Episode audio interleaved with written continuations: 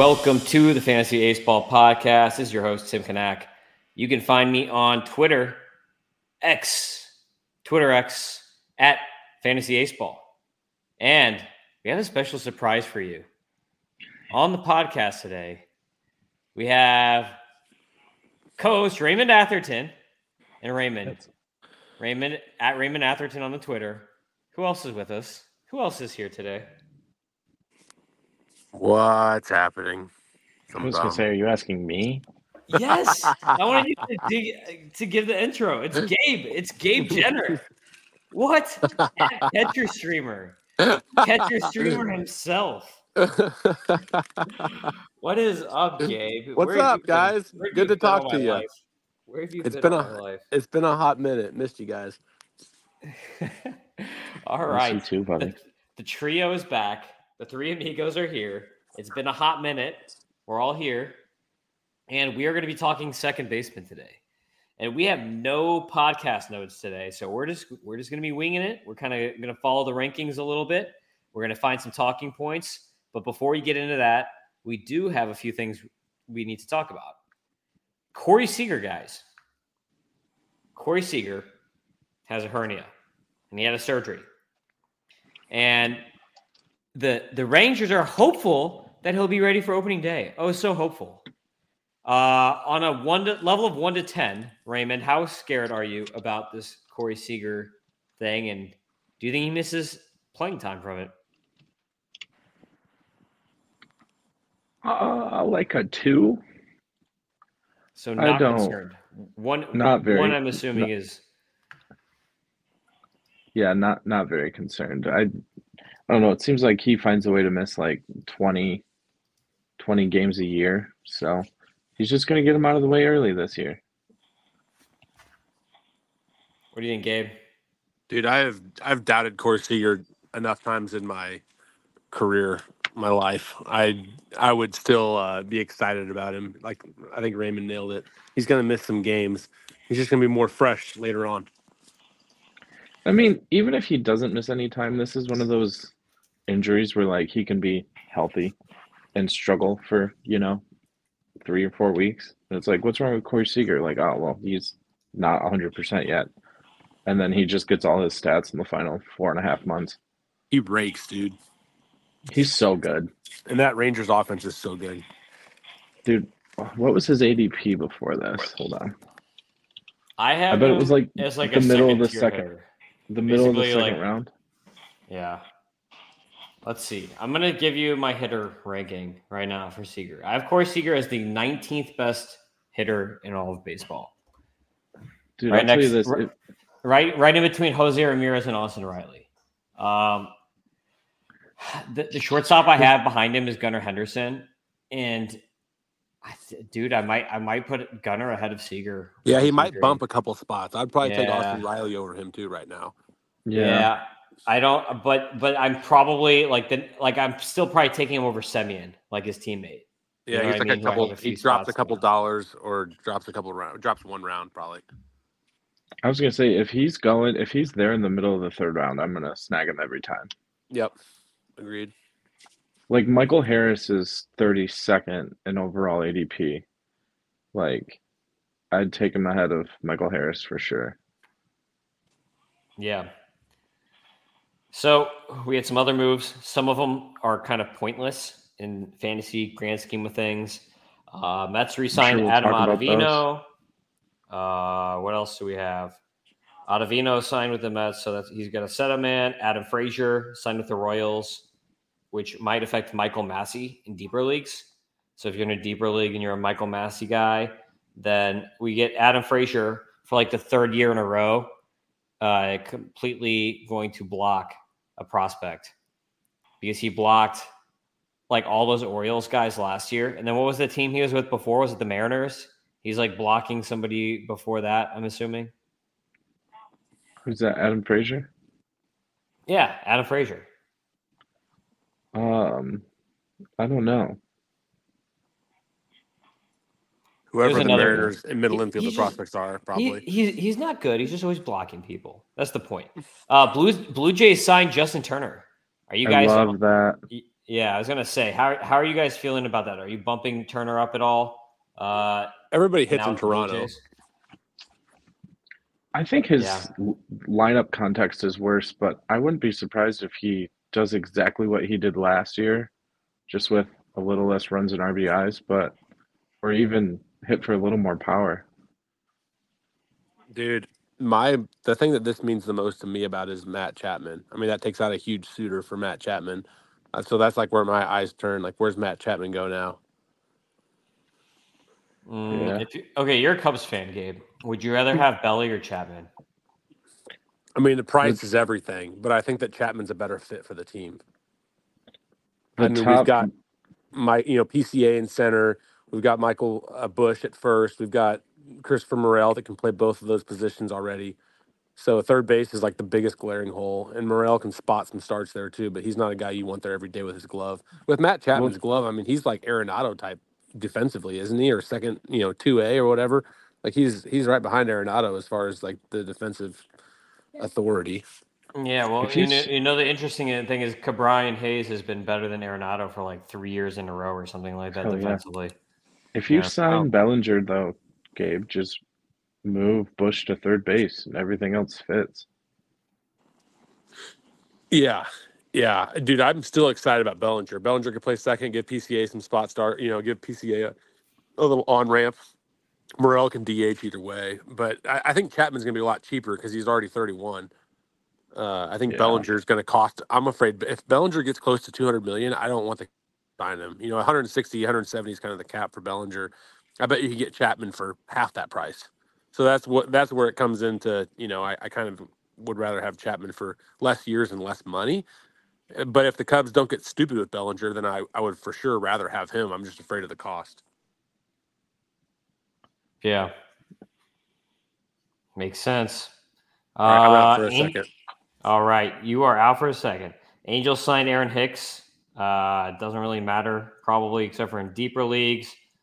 Uh, Colt did we talk about Colt Keith yet? I was going to say, did we did we talk about Colt Keith yet? Not live. I mean, we've talked about it, but not on a pod. Yeah, Colt Keith, six year deal with the Tigers, basically cements him. Uh, and it sounds like he's going to be the opening day second baseman because they're kind of leaning toward Vierling at third. So I guess that means Colt Keith is going to be a second baseman long term. Uh, what? if- Uh, Okay, fir- first off, Raymond, what does that mean for Keith this year? Like, what you know, like how high are people going to be drafting him now in your mind? And then also, what does that do for Jace Jung and for JHM? So there Scott Harris came out and said today that they're not ruling out that he could play third base next year or in the future. Hmm. So, but for this year they're they're penciling him as the everyday second baseman. So he will pick up second base eligibility, which is good news. Um and then yeah, I think they're they're cool with who they have on their roster playing third base, whether that's Zach McKinstry or Matt Vierling. Might be a platoon. Um, but no, I think I think he's gonna be at least in leagues that reward OBP or OPS, I think he's gonna be really good. Like you can't count on I, I would say anything more than like 24 home runs, 25 home runs, but I mean, he hit 300 all the way through the minors last year, won minor league player of the year, played 70 games at AAA, still hit like 270 something. Like he he had a game where he went six for six, hit for the cycle and two home runs. Like the the dude is an absolute stud. Like he's got Joey Votto comps I've heard. I didn't realize till Sunday he was six four. Like that's out of position size playing second base. So Yeah, No, that's and, fun. like, Talk, he, where does- too bad he's not playing next to uh, Oneil Cruz, right? right.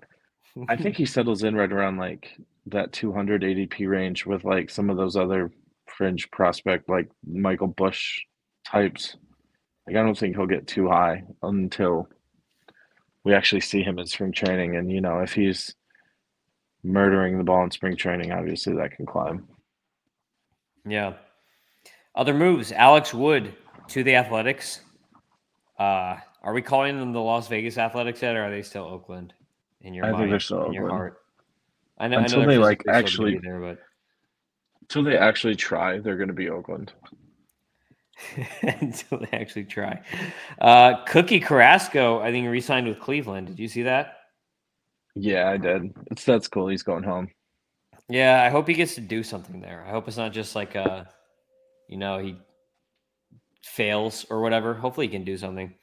And then we've got the Jorge Polanco trade, dude. Polanco getting traded to the Mariners. And then the Mariners get back Gabriel Gonzalez, who's a top 100 prospect. And then they also got back Anthony DeSclafani, who this is DeSclafani's second trade now of the offseason. So DeSclafani is basically like the new Edwin Jackson, I guess. Getting traded twice in a year. Yeah. Or Lucas Giolito. Well, Got he anything got on the traded and then Polanco? What do you think about the Polanco move? What is that? I mean, like for me, that's big move for the Twins because now it looks like Julien is going to not be interrupted, and it makes a clear path for a guy like Brooks Lee to make his debut this year, who they were talking about making his debut at third. But obviously, you've got Lewis and Correa, and so we'll see what happens there. Hopefully, those guys can stay healthy for a year. That'd be a minor miracle if it happens, but. Um, and then, eh, dude, even talking about the Twins still, Byron Buxton is going to be back in center field. So um, if you're in a league himself. and Buxton is utility only, he should get outfield eligibility until he hurts himself, like you said. so, No, I think this is good for. I think this is a net positive for all the Twins. Uh, they really had a logjam there. I think this is pretty good news for Polanco if he can stay healthy in Seattle too. But Polanco might be the Mariners' second best hitter, sadly. He's Yeah, dude, supposed to hit crazy. third. He's supposed to hit third in between uh, J Rod and Garver. Garver right now. yeah, dude, they need they need to trade a starter for a, a hitter. That should be a thing they do. Yes, it should. As a Cardinals fan, I would love it if they traded a starter for Tommy Edman. Um, did you see that uh, Walker Buehler's not expected to start the season on time? Oh, really? I guess that's good for Emmett Sheehan and maybe like. Well, She- I guess Sheehan was going to be banked into the six man anyway at this point, right? So m does mm-hmm. that create an opening then for like a Gavin Stone or Yeah, it uh, says the news update says Sheehan and Stone will compete for the open rotation spot to start the season.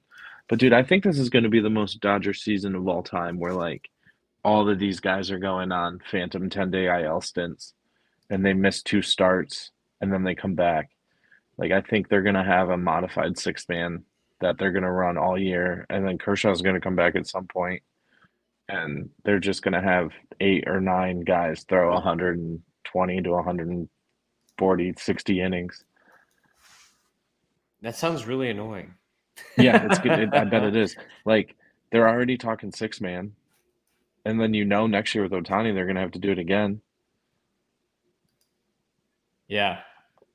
It's not as annoying next year though, because I feel like I don't know, they're becoming Team Japan, right? But you know what will be annoying is if they sign Roki Sasaki next year, because then they basically will just be Team will be team japan Yeah. i mean other than like bobby miller like it, i don't know that it affects a lot of people Yeah. Um that's it for my notes. You got anything else to add? i think that's it That is it. Okay, let's get to it then. Uh, we have our second base rankings. We've already gone through the rankings. So if you want to actually get into all the players and hear all the numbers, then listen to the Way Too Early Second Base podcast. And if you want to actually read it, the F scores are available on Friends with Fantasy Benefits. The point of this podcast is for I want you guys to give me some fights. I want to, I want some de- some debate in my rankings here. Uh, the first tier is just Mookie Betts. I don't think there's anything that anyone could debate about having Mookie Betts in a tier of their own for second base this year without being absolutely silly. So I think we're just going to leave that one there. One of the guys in the next tier that I feel like I am higher on still than most people that I want to talk about. Matt McLain. I've got Matt McLain as the number five second baseman rated. What are you thinking Yeah. about for Matt McLain this year? What are you expecting? Do you think he's going to regress? If you think so, how much? And do you like where I have him in my ranking, or would you be swapping him around somewhere in this ranking? Yeah, I think I think I'd have him in the probably in the tier that follows this one.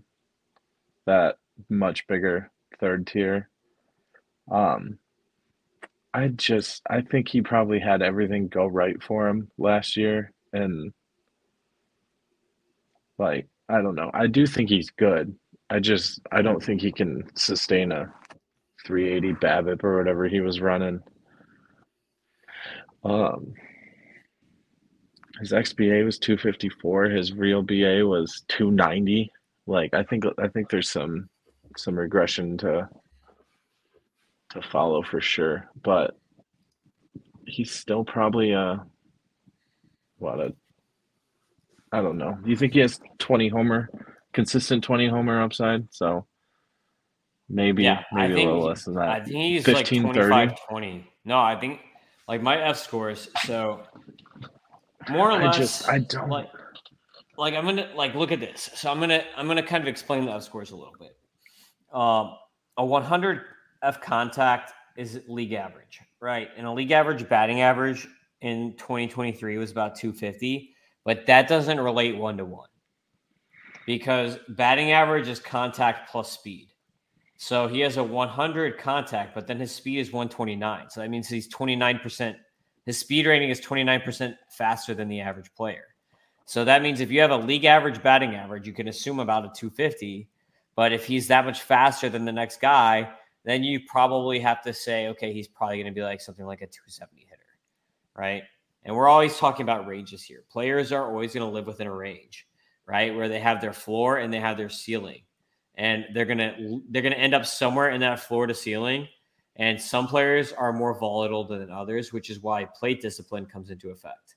If someone has really bad plate discipline, they're gonna bounce and have those Javi Baez highs and lows, where they're just gonna be bouncing between their floor and ceiling like a ping pong ball, instead of kind of hovering more close, you know, like closer to the center of that uh whatever you want to call it, that range range of that- outcomes. Yeah, that range of outcomes that that player has exactly. And then, um, as far as power, a 129 power, 29% above average. The average starter who played the average number of games last year, I think it was like 17 point something homers. If you if there's a full time starter who played like the average amount of games that a starter should play, which is like, you know, something like 153 games and 560 plate appearances or something like that. So if if the average guy who played that much, a 100 power is about 17 homers. So if you have a 129 F power with a 100 contact tool, then that means that it's kind of like the same thing, right? Like 100 contact tool, they're going to make league average contact, which is important for hitting home runs. And at the same time, that means he's 29% above average in power. And that is also uh, taking the park into account. So if you took Matt McLain and you put him in Seattle, his power would probably be like 114 or 115 or something. So that 129 is already taking into account the park factor of Cincinnati as his home park, right? So we can assume based on this that McLain should be somewhere around like a 25 home run hitter if he plays if he gets full season plate appearances. I hope that helped explain things to you. And does does that help and make things kind of like relatable as far as F scores? Yeah, I, yeah, I think that helps. I would take I I'd take the under on 25 probably, but but maybe it's less about him specifically and more about second base as a whole. Like I like a lot of people going much further after this than to spend a top 80 pick on him or whatever. But yeah, Yeah. I don't know. I think the I think the power comes down. I definitely think the average comes down. The thing about like those guys who just consistently outperform their expected stats is like Gabe, you're not on mute anymore. Is you have to is you have to see it, or at least I have to see it for you know two or three years. Like that that guy was Javi Baez for a while, like consistently outperforming his stats and running an incredibly low BABIP or high BABIP. Like, just want to see it again. Yeah. So let me throw this to you, Raymond. ATC, which is the aggregate of all the projection systems, has Matt McLain with 22 homers, 20 steals, and a 264 batting average. Yeah, that sounds. That's that's not my ratings are barely higher than that. It's a little bit more. It's just like a little bit more in all of those categories. It's just like. I guess I don't really understand what you're paying up for if you're getting. I don't know. Um, you're paying up for a guy that, if he's healthy, should get 100 runs because he's hitting at the top of the Reds lineup with 25 20 and position flexibility because he can also play second and shortstop. That's pretty good, dude. Like Ozzy Albies, like let's say you want you're an Ozzy Albies guy who's going a couple spots higher in second base. Ozzy Albies, you're hoping for like 30 15 or like 28 15 or something like that. Is there really that much of it in, in the similar batting average? Is there really that much of a difference between 28 15 and then like uh, 22 20? You can apply that exact same argument just backwards. Like, why would I pay up for Matt McLain when I can just get, you know, Andres Gimenez or Bryson Stott or Dude. Edouard Julien or any Zack Gelof 120 picks later. There's a big tier though here. This is a this is a shallow position relatively. So I mean, Matt McLain, you know that that I like your rankings here, Tim, of having him like at the you've got him at the back of the second tier. I'm, I see it right. The last, yeah. This, yeah, dude. I think there's a big drop off from, from Lane. I'd probably put Muncy or Gorman over Julien, but all, all right there. I mean, that's a big drop off. Like Matt McLain versus Luis Arraez. You know, like that's what you're that's what you're talking about. Because all those guys are going to go right in a row. All five of those. Muncy will probably go earlier than the rest just because he's you know past performance. But well, Gabe, now that we got you here, this is one I want to talk to you about. I don't know if you're aware of this, but did you know that the number five second baseman in ADP right now is Nico Hoerner? Yeah. Are you are you as a Cubs fan? Are you buying that? I would have him a lot higher on this list than you do, but I wouldn't have him above your top five guys. I'd probably have him. I would probably bump Muncy and Gorman up over Julien, and then I would probably take Hoerner. So what is that? What would that make him? I'd probably put Hoerner at nine. I think Hoerner's a top 10 second baseman. Yeah. He's and going five. is his calling card, you know. I mean, that, that's the say? thing is what type of league are you playing, right? Because like, yes, yeah, like his power yeah. 53. Like what? How many and homers did, did Horn? How many homers did he hit last year? Three, five? No, he had like, more than that. I bet he had 15. He cannot. He cannot hit more than like 10 homers. He does not have the power. Let's see. Last year he hit he hit nine, and then he had 10 the year before that, which is actually better than one would think. But how? This is what's weird too. He hit nine homers, and his ISO was 100. like a 100 ISO is so bad. That's like Billy Hamilton ISO. So how did he even run into nine homers? Like that alone is an oddity with that kind of ISO. And a 1.7% barrel rate. Like how did he even run into that many homers? Like he should be like a five homer guy. Like I would not project that many homers for him again. Single digit homers. Like that's way too many. Yeah, well that's I mean, look eh, 53 power, dude. Like I don't know. I just and you just just 1.7% barrel rate is atrocious. Like the only guys who are worse than that are like like I said, like Myles Straw. the speedsters. No, yeah. dude, yeah. you're not being fair, dude. You're not being fair. He he hit he had 10 homers last year and nine this year. So that's like that's like what he's gonna do. He's gonna hit 10 homers.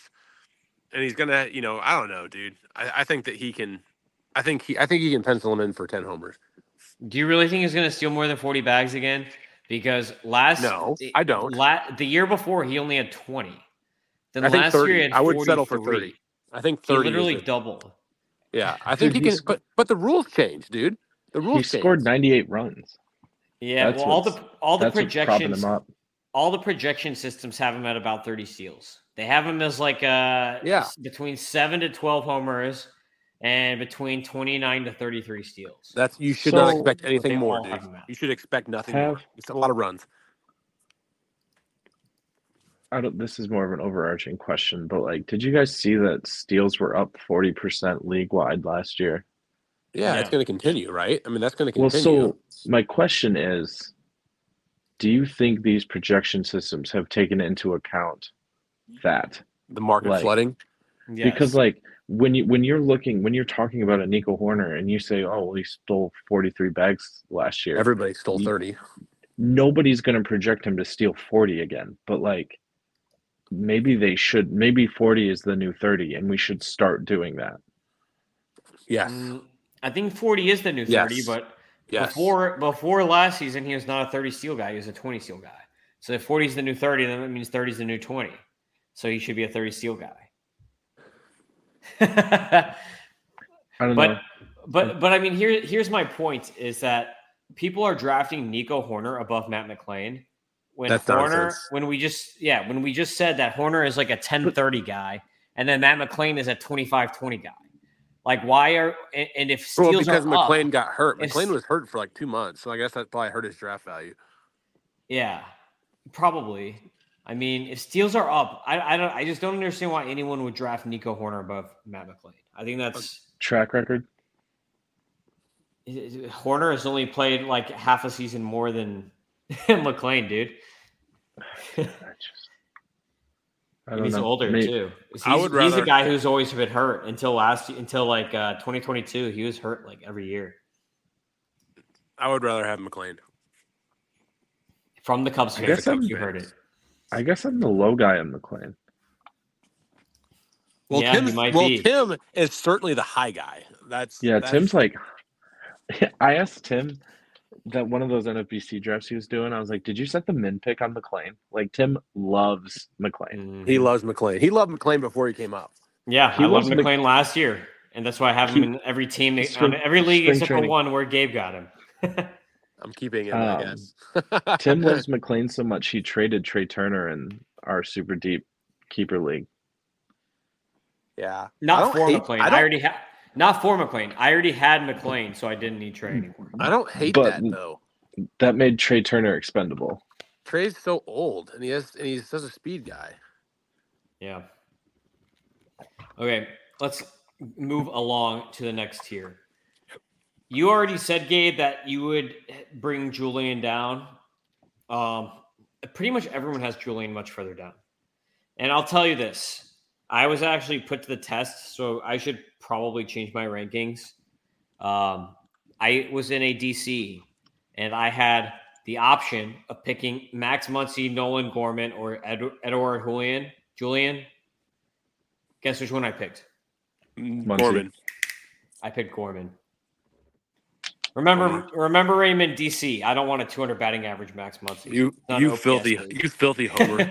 if it was an OPS league, I probably would have picked Muncy because his plate skills are way better. But um, I did end up picking Gorman ahead of those guys, even though I had both of them ranked higher. And Dude. I want to say a big part of that is I was I was afraid of Julien splits. Um, I don't have to worry about that now that Polanco get tra- got traded, but that that was not the case when I was drafting. He's Um, He's then the without next, the the next, the next thing is just Muncy is a points. I don't unless I'm in a points or OBP league. I just do not want Max Muncy. I don't want Muncy in a batting average league. I hope anyone can understand that. obviously Unless you have to like take a very select few group of hitters to draft Max Muncy and feel okay about it. You're either like so far behind in power, you're just like, fuck it, I'm going for it, or you stacked like Freddie or you have Freeman and- Soto. Yeah, for, and Soto, Soto Freeman. and like all these guys who run 330 averages. Arraez, the Max Muncy, Arraez, Luis yeah. Arraez stack. You just get both of those guys. It'd be Dude, the most I- frustrating stack of all time. I don't. I love Max Muncy, dude. Like he's like I don't know, man. He he doesn't. He obviously kills you in batting average, but he's gonna just uh, kill your opponents in homers and RBIs. I love This him as a like- real life player. The funny thing is, he's like the perfect Billy Beane guy because he and he was Treat on the your outcome. A's. Yeah, he, Yeah. he was like the perfect Billy Beane guy, and then they got rid of him, and then he got good after. Um, my thing on like him and Schwarber is like, you have to, like, I only want them in a roto league where you your lineup blocks on Monday and you can't do anything about it because like, when you watch him go 0 for 4 or 0 for 5 four days in a row, you want to bench him on that fifth day. And then he And goes then- four for four. And like that's homers. that's the day he hits three home runs and has 11 RBIs. And so Yeah. like Mhm. you can't have that freedom because it's infuriating. yeah, that's fair. He is the streakiest hitter in baseball. Like he will literally go four for four with four homers, and then he won't get a hit for two weeks. Mm-hmm. It's yeah, it's the worst. But he will. He's a matchup changer though. When he's on, dude, like when you need four homers to catch your opponent, he's your guy. Yeah. I just So, so what I want you guys to do is look at these guys: Julien, Muncy, Gorman. Who are you putting ahead of this group right here? Out of the guys that I have below them, who who are you moving ahead, if any of the guys that I have like in this tier? Dude, I would probably drop Julien down below Steer and keep everybody else about the same. Maybe move Steer up a couple slots. I'd probably rather have Steer than Kim or Arraez or Torres. What about you, man? I I was about to beat you up for Ju- Julien versus Gorman, but like if you're chasing power, I guess I guess Gorman is the play, but Julien has just such elite plate skills that I don't hate your ranking. Like it makes sense that he's that high. I I kind of agree with the rest of this tier to be honest with you. I think Ha-Seong Kim maybe is getting cheated a little bit, but like he's kind of incredibly difficult to quantify. Like you know he's going to help you, but you don't really know how. Mm-hmm. And uh so I think 10th is fair and like there is that big power from Gorman and Muncy that that you can count on. But um my biggest beef I think would be guys in tier 4 jumping up rather than quabbling with this Well, tier. We'll get into that next, but I, I want to go through this first. So I've got Julien six, Muncy seven, Gorman eight, and this is where their ADPs are. So I, I want to see if we all agree that these guys are probably bargains relative to ADP. Uh, Julien or Julien, whatever you want to call him. I No think, one it's, I think it's actually, dude. uh, Welsh was calling him Julien. I always called him Julien, and then Welsh started calling him Julien. And then I was like, wait, he is French Canadian, so maybe it is Julien because he's not Spanish. Even though his name is Edo Edouard Julien, like he's he, the dude is from Quebec. He's he played on Team Canada, so I'm assuming. So now I'm like, Dude, oh, maybe it is is Julien. Nuts. Um, but anyway, dude is 17th in ADP on NFBC. Well, at second base. Like that's very base. important to say. Yes, At 17th. That's where at- I would we're only put him. talking about second base rankings. That's where all I would put him. all rankings are relative to second base that we're discussing in this podcast. That puts him at 240 overall in the aggregate. Yeah, Dude, I would put him there. That's where I would put him. A, a points league aside, I guess, for his OBP. But the guy doesn't have a whole lot of stuff that I like to see over these other guys you've got here. I would move him way down, dude. I mean, maybe he, in a had, points he league. had 16 homers in like 300 at bats last year. 400 at bats. But um oh yeah, you're right. 340 because he walks Yeah. so much. Yeah, He's- well, that's he's- that's a high 20s home Four- run pace. Hold on a second. Four, hold He's on a second. Joey Votto. 400, He's 400 Joey plate- Votto. four- 400 plate appearances, though. Yeah, yeah. What, what is his what was his walk rate last year? If you have it open, was it like 18 percent or something? Uh hold on. He walked 64 I know he times Ks a lot, too, though. bats. He walks He Ks a lot lot. too, even though he shouldn't, because his chase rate is like nothing. 15.7% was his walk rate. Yeah. Yeah, wh- The Welsh and I talked on the podcast when I was on his podcast about it, uh, the Fantasy Pros Dynasty podcast. Um, it's the weirdest profile of all time. He Ks over 30%, and then the, he has like the best chase rate in baseball. So it's like, what? Yeah, he's Like- he's 100th percentile in chase rate. yeah. so So that means we have that means he has so many called strikes against him. He has he has to have the most called strikes in baseball. Also, Like- such a small sample size here. Okay, like we've got he played 100 games last year, but he's a rookie. I mean, that who knows what this guy's going to do? He could totally poop the bed, or he could hit. You know, he could hit for more power. But I, I don't, I don't see it though, dude. Like his his minor, he's minor leagues. He hit. You know, 18 homers was his high. So I don't know that he replicates 16 homers again. F scores just love him, man, because um, this is this is what 'Cause they love his thirteen point on base. thirteen point one percent barrel rate too. Because he Like- walks a ton and he, He hits walks. the ball really fucking hard. Yeah, Like that's always going to come out well in those models. And, and he doesn't waste plate appearances either. Only a two percent infield fly ball rate. So this guy Yeah. never pops up. Like this guy doesn't. This guy doesn't have bad ABs, and that K rate is going to go down. Like in AAA, he had a twenty four percent K rate, and with that chase rate that he's showing, like there's no way it can. Like that K rate has to go down. Like Where's if that just hit? goes down to twenty five percent, that's another six percent of uh, at bats that he has a chance to make contact on, which is going to be more hits, more homers, more Is more he stats, walks, does, right? does he lead off for the Twins? yeah, Yeah, I think he's supposed At- to. For at least against time now. righties. So He's the kind of terrible against The- lefties. what do they have? Buxton and Lewis hitting behind him. Correa, kind of. Not really. Not really Mhm. Buxton or Lewis either. all those guys are going to be injured. Kirilloff. Yeah, They're all literally going to be injured. Yeah. He's by himself. Max Kepler. The, the Twins have the uh, like. I think Raven and I joked about that the other day because we were last year. We we always joked about the Yankees training staff, yeah, the and Twins. we're dude. like Raven and I are like, man, the Twins training staff makes the Yankees training staff look like. Uh, I don't think it's different though. Like I don't think it's the Twins training staff's fault. Like the Yankees are inept.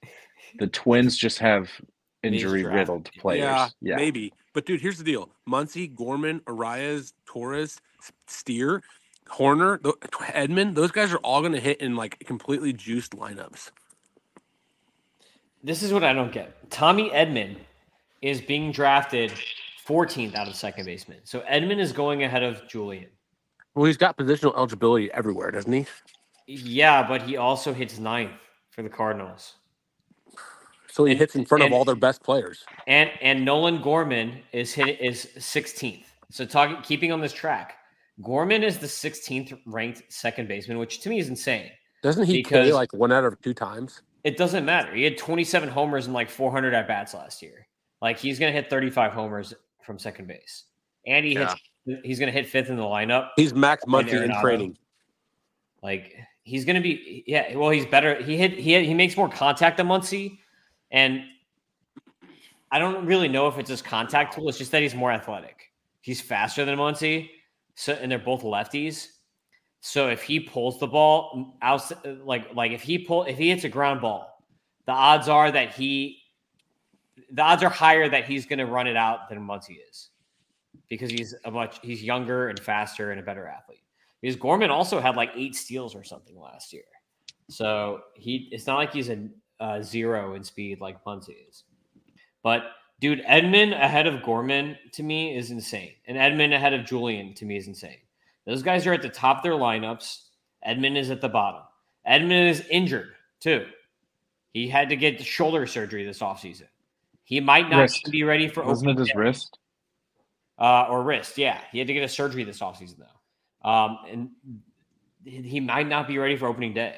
Like the Cardinals are planning for Dylan Carlson right now to be their starting center fielder because Edman is hurt at the at, during like for opening day. So I- Edman should be lower, in my opinion, with these with these types of things, and those guys should be much higher. And then Muncy, dude, Muncy is going so far down in NFBC drafts, but um, He's also he's been actually hurt. not He even also is a at second base in NFBC because uh, he's been playing primarily third because Mookie is second. So I think he's only second base in Yahoo leagues right in Ottoneu leagues right now. Oh, that's an important distinction. Yep. Yeah, I don't even think he's listed on that FBC ADP for second. Hey, this is a guy I want to talk about real quick before we jump to the next tier. Gleyber Torres. Um, because Chad Chad mentioned him at the last podcast, and I wanted to go over his F scores real quick. because Gleyber gets a bad rep, and this guy is basically just like a above average player at everything. Like he's not great at anything, but here's his F scores: 106 contact, 113 discipline, 109 power, 92 speed, and then he's never hurt, 115 durability, and he's hitting at the top of the lineup. So this is a dude who is just above average at everything, and sometimes that's that works for fantasy. So what do you guys think about Gleyber this year? Because he is actually going pretty high in FBC drafts. He's going eight, as the number eight second baseman. Any thoughts on that, Gabe? He's going 94th overall to put a number to it. Yeah, I think Gabe had I to leave again. What do you think? Maybe we lost? Gabe. Yeah, I think I think his ADP is appropriate. And I mean, the last two years you've gotten 25-ish home runs and 10-ish steals. I think that's that's bankable and that's repeatable and he's going to be in the top half of that lineup somewhere.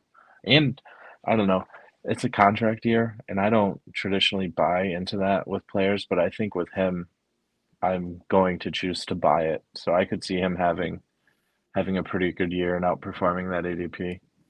Dude, I mean, I think I think that his hitting at the top of the lineup depends on LeMahieu's uh, health because Roster Resource has LeMahieu leading off with Soto hitting second and Torres hitting fifth, which I like a lot less than him hitting in front of Soto and Judge.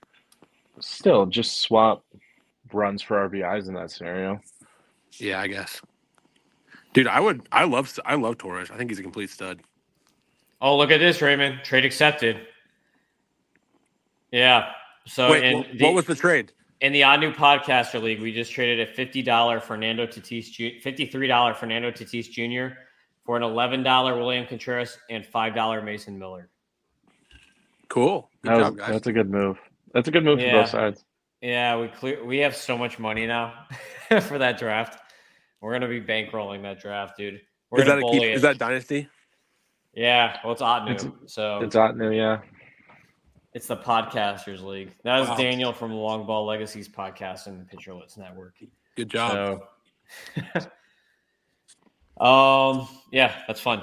Anyway, uh, I want to give you this one, guys. Gleyber Torres or Spencer Steer? Who are you taking in 2024? To- Torres. Torres. Ooh, Gabe. Wow. Man, let me give me a second here.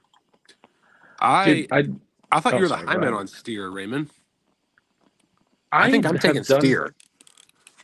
I've done a little bit of research on Steer, and I think, I think he had like, I don't know. I guess same thing with McLain. I think he kind of had his, possibly his best statistical outcome. Like, I don't know if he's really a 270 hitter. I What if know. it's just the ballpark? I mean, maybe it could be, but, um, yeah. Other than the fact that he can play like five positions, I think Steer is pretty replaceable. Yeah, But like, and the it's just good that he news- hits third in Cincinnati. That's his best attribute is that he hits in the middle of an awesome lineup in the best ballpark in baseball. And he plays a lot of positions. Like besides that, he's just like a league average dude, more or less. Nah, nah, nah, nah, nah, dude. I mean, he like. I mean, I guess you guys may be looking at metrics I'm not looking at, but he he hangs or beats Gleyber or Nico or you know Horman, Gorman. He hangs with all these guys. You know, I mean, their and- stat and he lines plays- are pretty He identical. plays in yeah, identical, dude. And he plays at the Great American Ballpark. I mean, I don't know, man. That Reds lineup is gonna just kill it. I don't. It doesn't matter where Steer hits, and his positional eligibility puts him over the top for a lot of these guys in this tier for me. the Aren't you problem afraid is he's, that he's outfield eligible. So like, if you draft him, he's going like one tenth overall. Like, you're probably going to use him at outfield. So like, I wouldn't mind getting Torres and Steer. Like that would be totally fine. Well, just so you guys know, I'm not that much of a steer hater because I have him in a number of leagues. And even in the DC that I'm in, that we were talking about a second ago before we started recording, I have him as my starting third baseman right now. But I also have Colt Keith. And Ooh. So you'll be because now, now guys. because I have Colt Keith and Spencer Steer, and they're both going to have position flexibility, that's gonna that's gonna afford me to be able to have some fun with moving some guys around. Yeah, that's why steer. That's why that's why I bump steer up in front of those other guys. And positional eligibility is a huge, a huge deal. That's yeah, why I mean, Betts when there's a is gonna be tiebreaker, my it- favorite it- pick. Yes. Yeah. You, Tiebreaker. you you thief. hey, okay. La- last one I want to talk about in this tier. This is a dude we haven't talked about like all offseason, Raymond. Bryson Stott. I think Stott is just like a super underrated dude. I have him ranked one spot ahead of Nico Hoerner. And hear me out. I think that Stott is on a better team in a better lineup. And the only difference between them is that Stott has better power, whereas Hoerner has maybe a little bit better plate discipline and might be a tad faster. But I'll take a significantly better power because I think Stott is more like a 16 to 18 homer guy uh, versus Hoerner is like five homers or whatever you should hit. what do you guys think? Stott, Hoerner, go. It's a wash, man. I don't I don't hate your ranking there. Yeah, I think I- I think definitely Stott is underrated. I can get behind that. I uh I guess it just depends on what you're looking for. If you're more searching for the power or the speed of Hoerner. I hear Yeah. Stott hates playing in Philadelphia. he flipped didn't he flip off the crowd? He's he said I effing hate this place. Oh I yeah, thought that that's was right. Bohm, dude. I thought that was Oh, Bohm. okay. You're right. You're not- right. You're You guys right. are combining their third baseman and their shortstop into one guy. It's the same player, isn't it? They're Phillies. But Stott had 30 steals last year. Like the thing, I don't know. Does he have terrible lefty splits? I bet he does. Oh no! Wow, he can actually hit lefties. Stott Yeah, look was at the his, dude. Look at his hit tool. He has a Yeah, dude. he had Yeah. an eighty six point six percent contact rate and a ninety point seven percent zone contact rate. dude. Like Stott, this dude hits the ball. He's got a stick. Stott paved the way for Colt Keith. Remember when they signed him? Like that, nobody was doing that stuff. They signed Stott. I don't even think he'd taken a major league at bat, and they gave him like an eight-year contract. Was Wait, that that's Stott? not Stott, dude. You're That's not thinking of Stott? the guy that sucks. No, I'm not, dude. Michael Yeah, King- you're thinking- Michael Busch? No.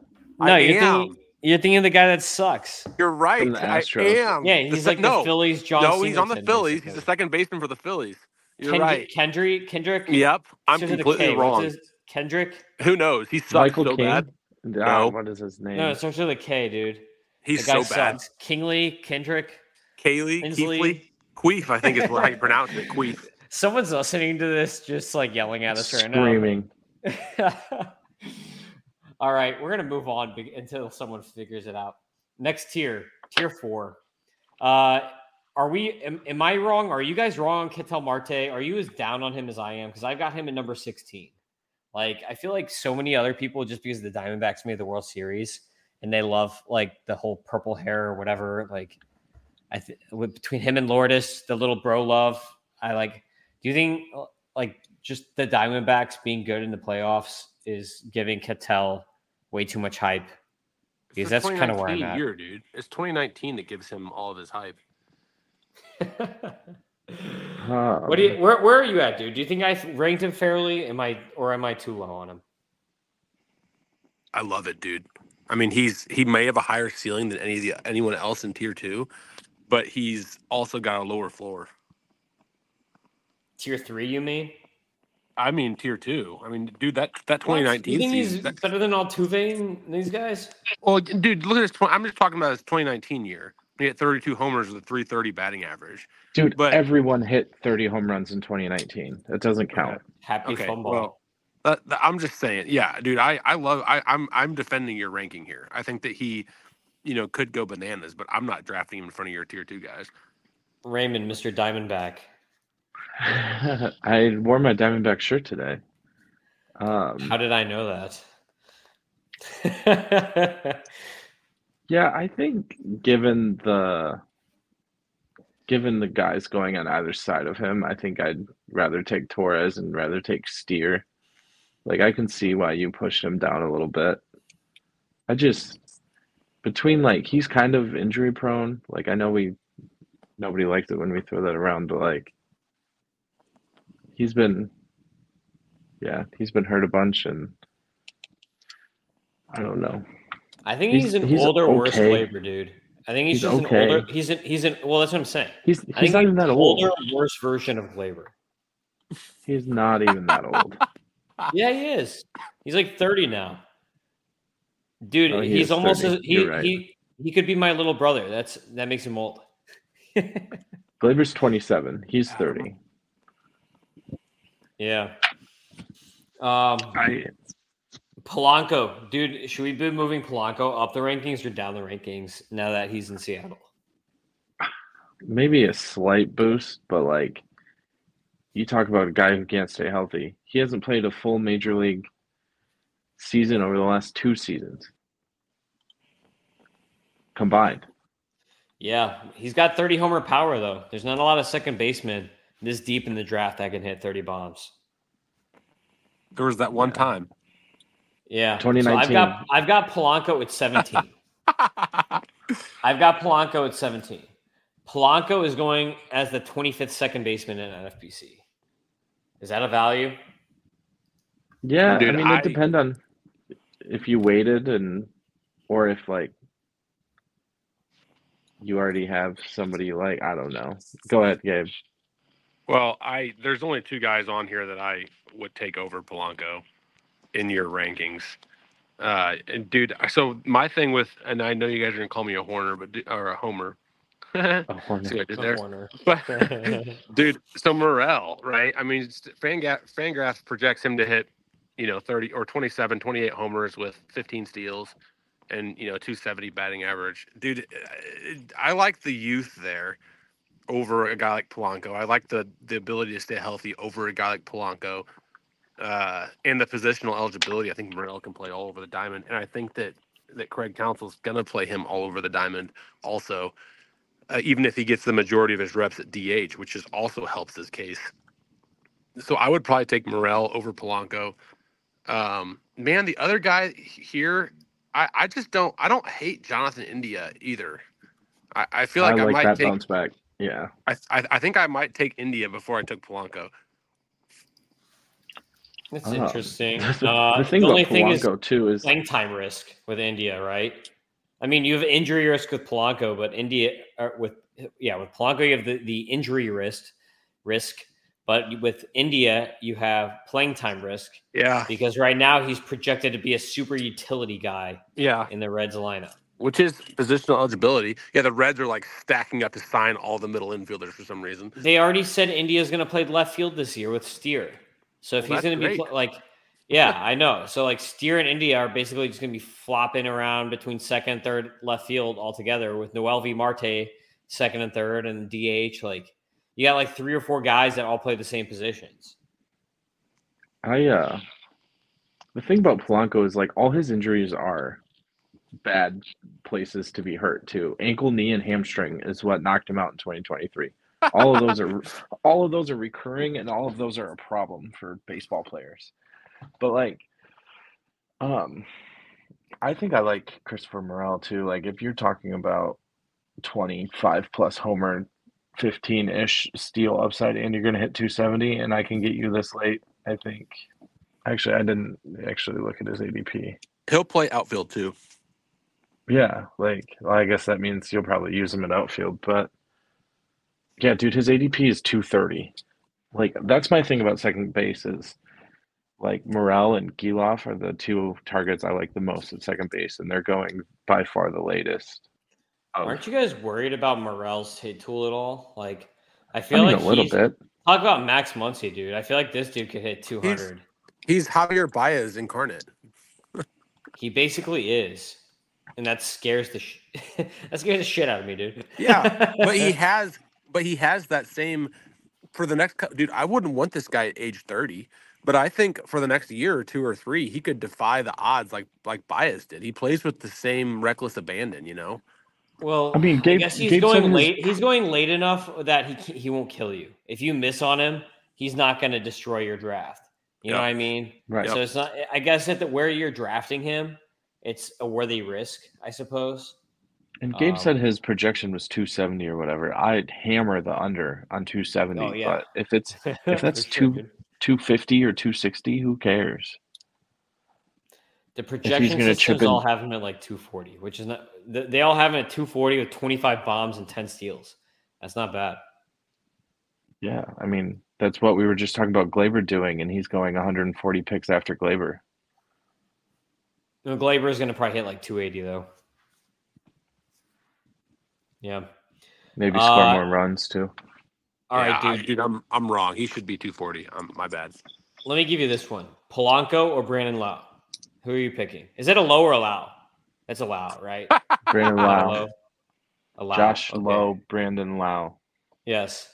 Are we doing Polanco or Brandon Lau? You guys It's know I'm Polanco. What are Brandon you? Brandon Lau. Ooh. Gabe. Uh, At least with Lau, you know when he's gonna sit, and it's just whenever he plays against lefties.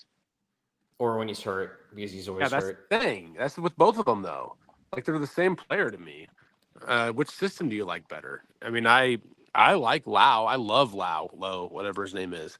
I love the Tampa Brandon Lau. Rays. But uh, man, he is just like he is his back. It's a back injury that keeps reoccurring for him, and he was injured again this year. He missed uh, 50 games with his back injury. Like that's like hard to overlook. And he's 30 years old, 29.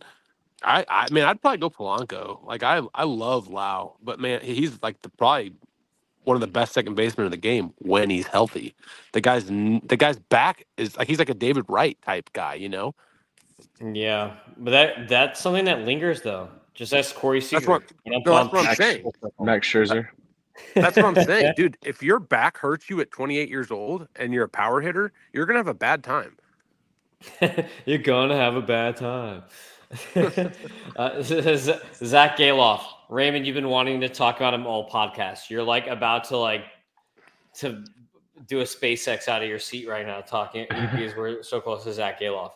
Um, dude, we talked about him a lot when he first came up last year, and I was like, this is not going to work. Look at that contact rate. Look at like this is going to go downhill. And then he finished very, very poorly. Like, where are you on Gelof? Is he going to be this volatile guy, or do you think he's going to even out somewhere, sometime? No, I think he'll even out, and I think, I think the average is going to be a struggle. But like, he hit, he had 14 homers and 14 steals and 300 plate appearances last year. Like, easy math is double that over a full season.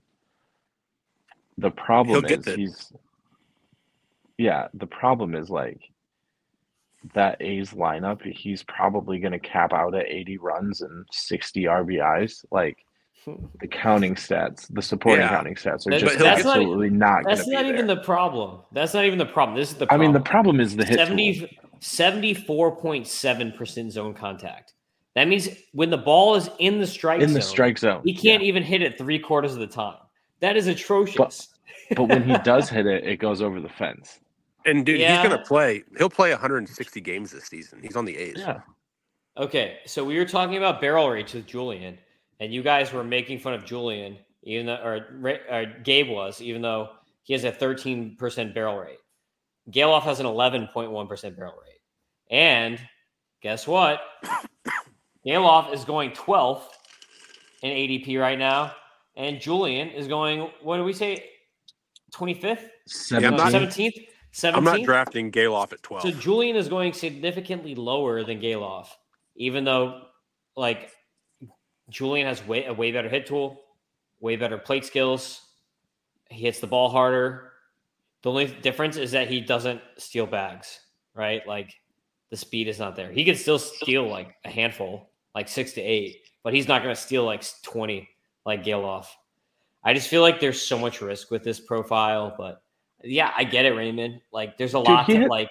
Like he's gonna he he could be he could go tw- like if he went 25 25 like that would not really surprise anyone you know I, I if he can get a few more hits, like the he's fast enough. He's in the 91st percentile in sprint speed. Like I think he could blow past 30 steals if he could figure out the hit to a little bit and then just want to steal more or they let him steal more. So yeah, I mean the ADP is pretty high, but dude, he had 304 in AAA last year. If you combine his AA and AAA numbers, He had 26 home runs, 100 runs, 76 RBIs, and 34 steals in 138 games. That's like a third or fourth rounder. All right. So are you taking Gelof over Ha-Seong Kim?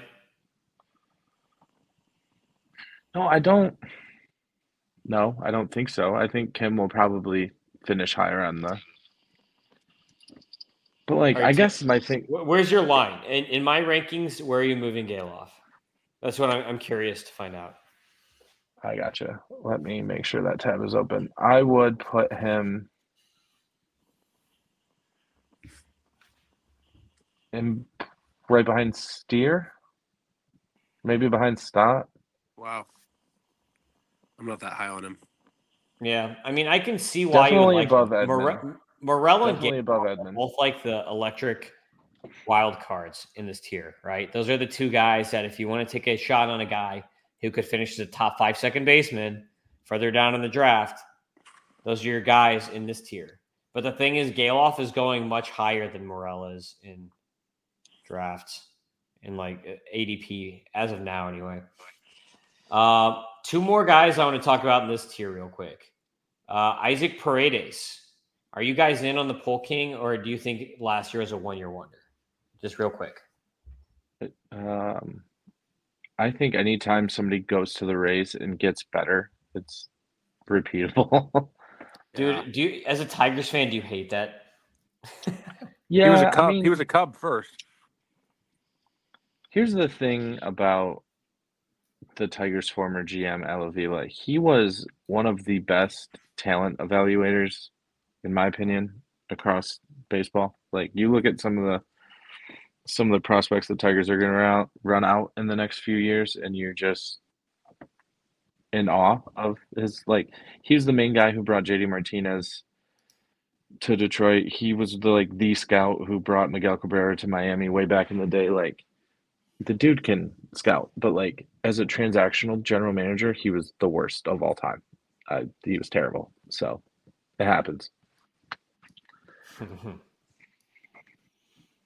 um, next guy. Oh, Gabe, what do you think? Paredes, you're in or out? Uh, dude, Savant hates Paredes, but I I hate to bet against him also because, like Raymond said, everything Raymond said, the Rays love him, and he rakes there, he pulls there. Uh, I dude, I I would probably put Paredes higher in these rankings, but I'm not gonna like cut, rush to his defense either because he doesn't hit the ball very hard. He strikes out a lot. But he- Savant. oh, sorry. Go ahead. Well, I just you know that that's that's all I had to say. That's all I Uh, have to say about that. Savant Yeah. hates guys who have to pull the ball to hit for power. They're they're never gonna have a good Savant page. What do you guys think about uh, Zack Gelof Jr., Davis Schneider here from the Blue Jays? As he is, was last season a mirage, or is he actually like a guy that can do something? I think he's a wait list and see guy. I that uh Justin Turner signing can't help his Yeah. playing time outlook. Dude, I I love Justin Turner signing in Toronto. I mean, those guys, these types of guys like Justin Turner. Remember that guy named Hill? He was like a second baseman for the Blue Aaron Jays. Hill. Aaron Hill. He like sucked, and then he went to Toronto and hit 40 home runs. I could write you a book about guys like that. that Justin went to Smoke. Tor- Like yeah, Justin Smoak. Dude, mm-hmm. Turner could hit 40 home runs in Toronto. Like that's that's the thing. I love Justin Turner signing with Toronto. I I think he I think that that really boosts his rankings here. He does the same thing every year. He hits third, whatever team he's on. He hits 280, 20 and he hits 25 20 home home runs. runs. Yeah. 25 home runs, 100 But he's RBIs. also Yeah. he's got that he's got that big Papi Ortiz vibe though too. Like he's he's a Mhm. gamer, dude. Like he you Yeah. can never count out Justin Turner. I I can't bet against him. He's a leader. career. Yeah. Last guy in this tier that I want to talk about, Trevor Story. Is he gonna is he gonna bounce back or is he toast? I'm not Gabe. touching. I'm not gonna touch him, dude. You think he's I- I- toast, or do you, or you just don't want to? You, you just don't want to be the guinea pig. Yeah, I don't want to be the guinea pig, dude. I mean, maybe you know he's Trevor Story, right? I mean, he he was a complete stud with the Rockies, uh, but we we really haven't seen that uh, outside of Coors Field, and he's you know a 31 year old middle infielder. I I don't like what he did last year at, Fenway. I don't really like what he did in 2022 at Fenway in 100 games. I'm not going to touch the guy, but he might be a steal. You know, I just don't I just don't want to bet on the old man here, the old man middle infielder uh, to to come back. But that doesn't mean I'm I'm right. I would definitely take some shots on him, like as just a bench guy to Late just see round, like um there are like glowing reports coming out of Boston about how he looks, how hard he's hitting the ball, how healthy he's moving around. And maybe maybe second base helps ease ease his transition to hitting well again. yeah, And like I'll probably Maybe. give him a pass for last year just because of he'd been off for like a year and three quarters before that. So like I'll But- I'll have a couple bench stashes like that's but it's but just Colt Keith, sheer but Colt. Keith is on, but Colt Keith is still available. Are you drafting Colt Yeah. Keith or are you drafting Trevor Story? Yeah, I'll draft Colt Keith Mm. all day. I, that's what I was actually going to say. Is Colt Keith and Tyler Black both need to go like all the way up to, uh, up, definitely above Turang, maybe above Story. Yeah, I I completely Yeah. agree. Well, we have to wait to see.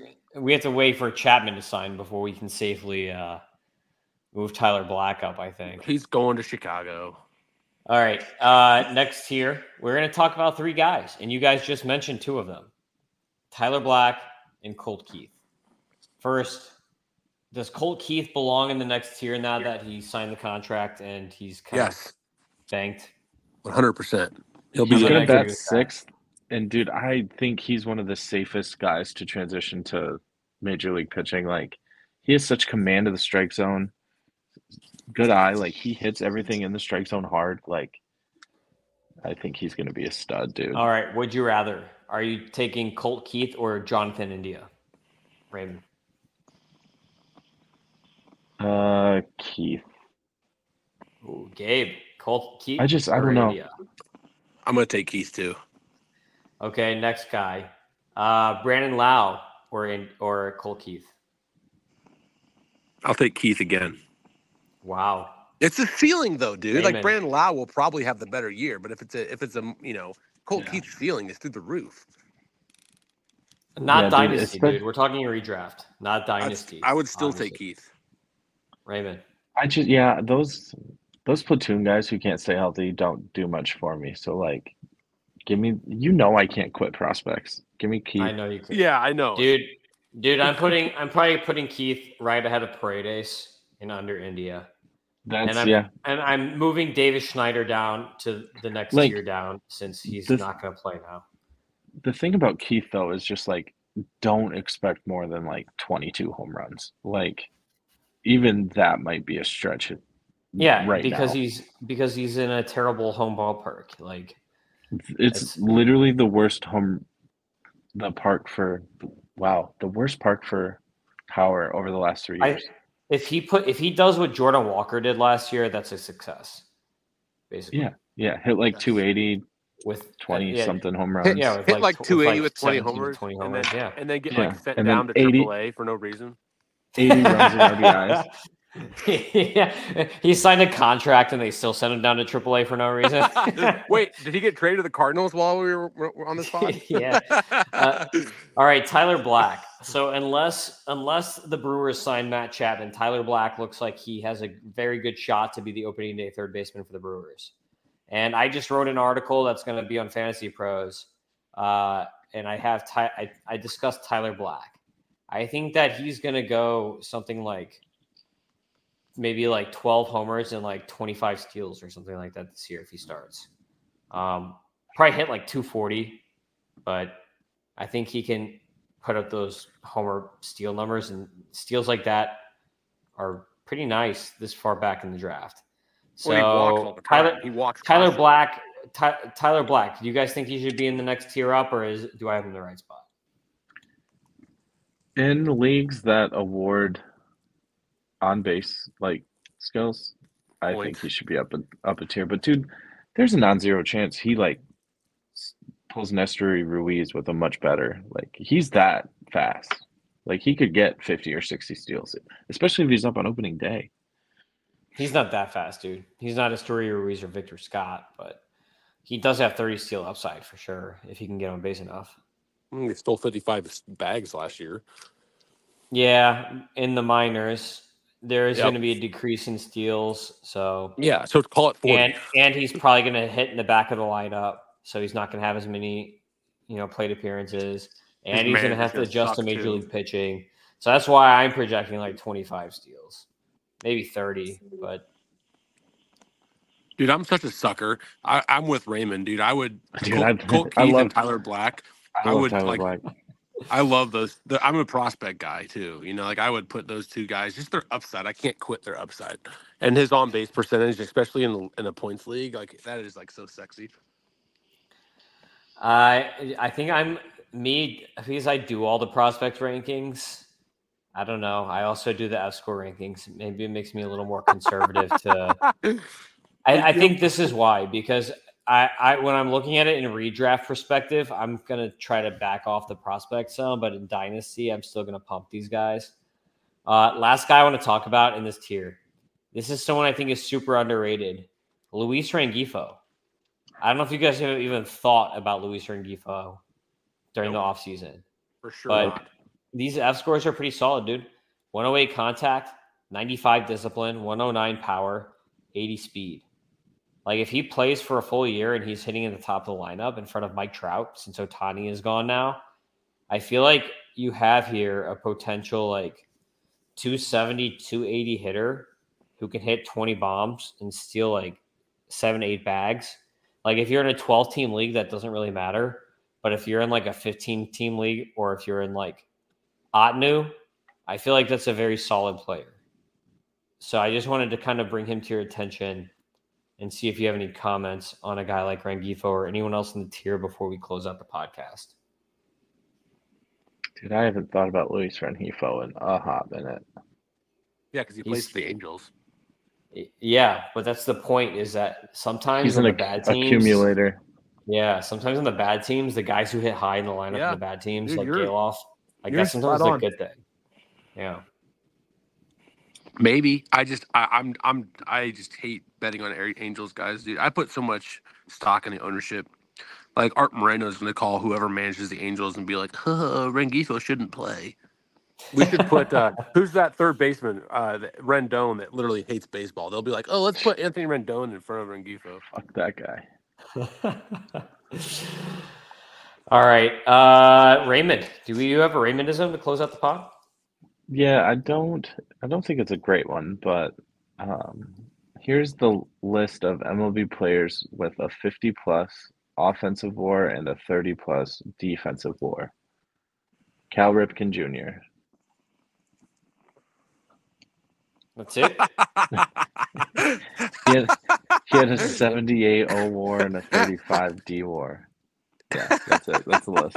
I was waiting for like some center fielders or something. There's not any like none of those Cal Ripken playing Yeah. center.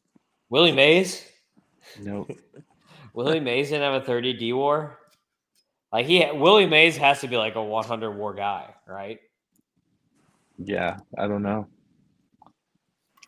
Huh. Interesting. I mean, there aren't aren't that many. How many 100 war guys are there? Like five, ten? Yeah, not a ton. Barry can't Bonds. be that many. Did Pujols even have a 100 war? I don't even think Pujols had a 100 war. Oh, dude, I got a pool stat for you. Here's another one. I somebody I saw that uh Pujols hit so many home runs and he was so slow that like if you combine all the time he spent rounding the bases, it's like five and a half hours. I saw that. He spent five and a half hours just trotting around the bases on his home runs in his lifetime. In slow pitch softball, you don't have to trot the bases. You just have to run to first. Yeah. It sounds like a that. it sounds like a David Goggins uh, challenge. There's 21 100 war players. 21. Willie Mays is one Pujols of them. them? Willie Mays is one of them. How is Willie Mays? Uh, How did Willie Mays not get a 30 defensive war then? If he had over 100 war, I don't know. did they not have old. D war back then, and that's why? Yep, too old. Probably. Yeah, they're like, ah, we can't we can't track defensive stats from that long ago. Yeah, they just gave up. I don't know. Babe Ruth leads all of war players, so that kind of defeats that argument. The list I'm Yeah. looking at is Barry Bonds at one, but oh, I got I got Babe, Walter Johnson, Cy Young, and then Barry. Interesting. Okay, we're gonna close out the podcast.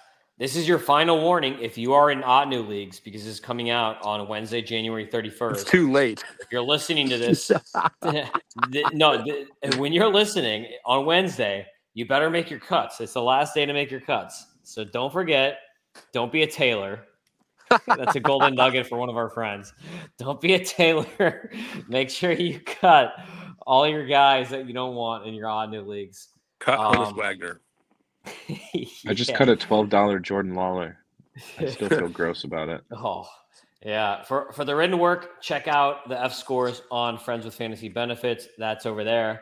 For my prospect stuff, you can in Dynasty stuff, jump on Fantasy Pros, and you can find my Dynasty and prospect stuff over on Fantasy Pros. Uh, and then we got the Twitter machine. You can find all three of us at Fantasy Ace Ball, at Raymond Atherton, and at Catcher Streamer. Gabe, when are we going to see you next time? I don't know, man. It's a good question. That's the cliffhanger. I All right. miss you guys. I miss this. I, I hope it's not too long. Us too. The three amigos need to re- reun. What do you call one reun? Reun Try more than Un- more, Union. more than once every few months.